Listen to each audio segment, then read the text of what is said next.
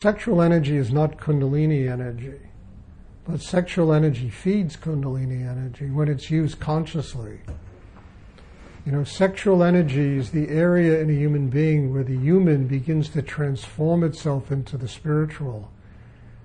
Sexual energy is always depicted in ancient Buddhism and Hinduism and as Tantra. You know, it's energy that truly is the energy of rebirth. When you know how to internalize it and use it properly, then all the lower elements of your life get transformed into Kundalini energy.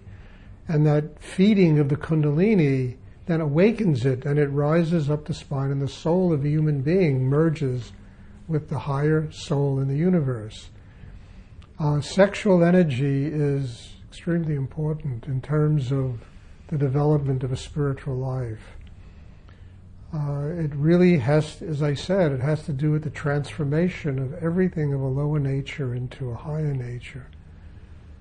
Most people are very congested in the sexual part of themselves because the energy is so powerful that in many ways it scares people.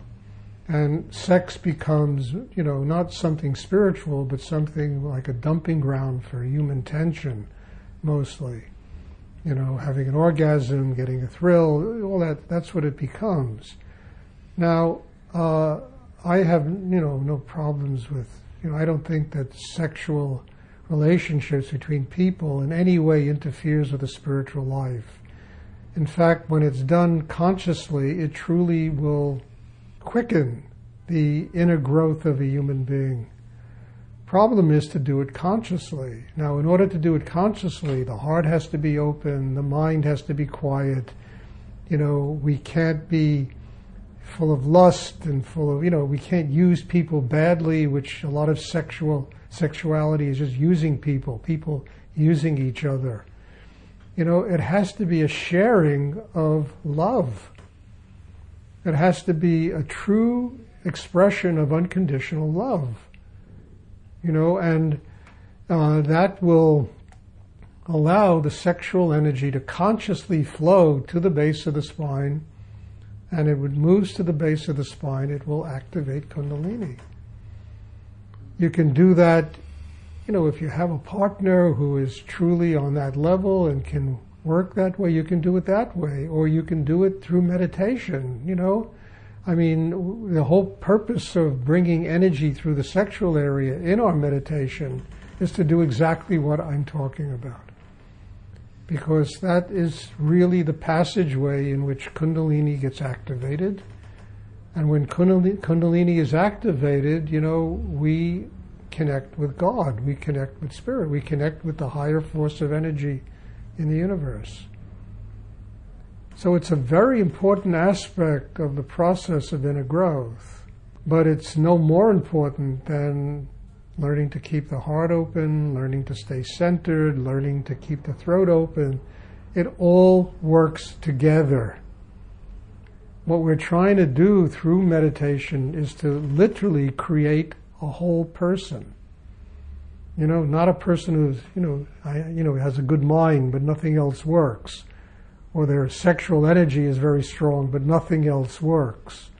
Or their heart can open and they have a certain goodness about them, but there's no balance. It's got to be a total opening. It's a completedness of opening every part of what we are as human beings. And sexual energy is a really important part of that. It's one of the most powerful. I mean, sexual energy, emotional energy, and energy of mind are the three most powerful places in a human being. At the same time, you know, they're also, when people have no consciousness and not really working deeply, it's like a lunatic asylum. When you combine the mind with the emotions and the sexual energy, and there's no consciousness, you really are living in a crazy house. So what we're trying to learn is how to master ourselves by using these energies consciously. And by doing that, we truly build, first of all, our humanity. You know, as our humanity grows and really flourishes, we can then transform that into a spiritual life. So it all needs to work together. We have to create inside ourselves a whole person. And then everything from the ability to keep the mind quiet and receive wisdom, the third eye opens and we receive that wisdom. You know, we start functioning not according to our own logic, but the logic of the universe. And it's a whole different logic. God's logic is very different than human logic. And they're always one battling the other. So we begin to, you know, receive and live according to this logic which has no limitation. Because the third eye opens and we receive a kind of wisdom about the way to live our lives.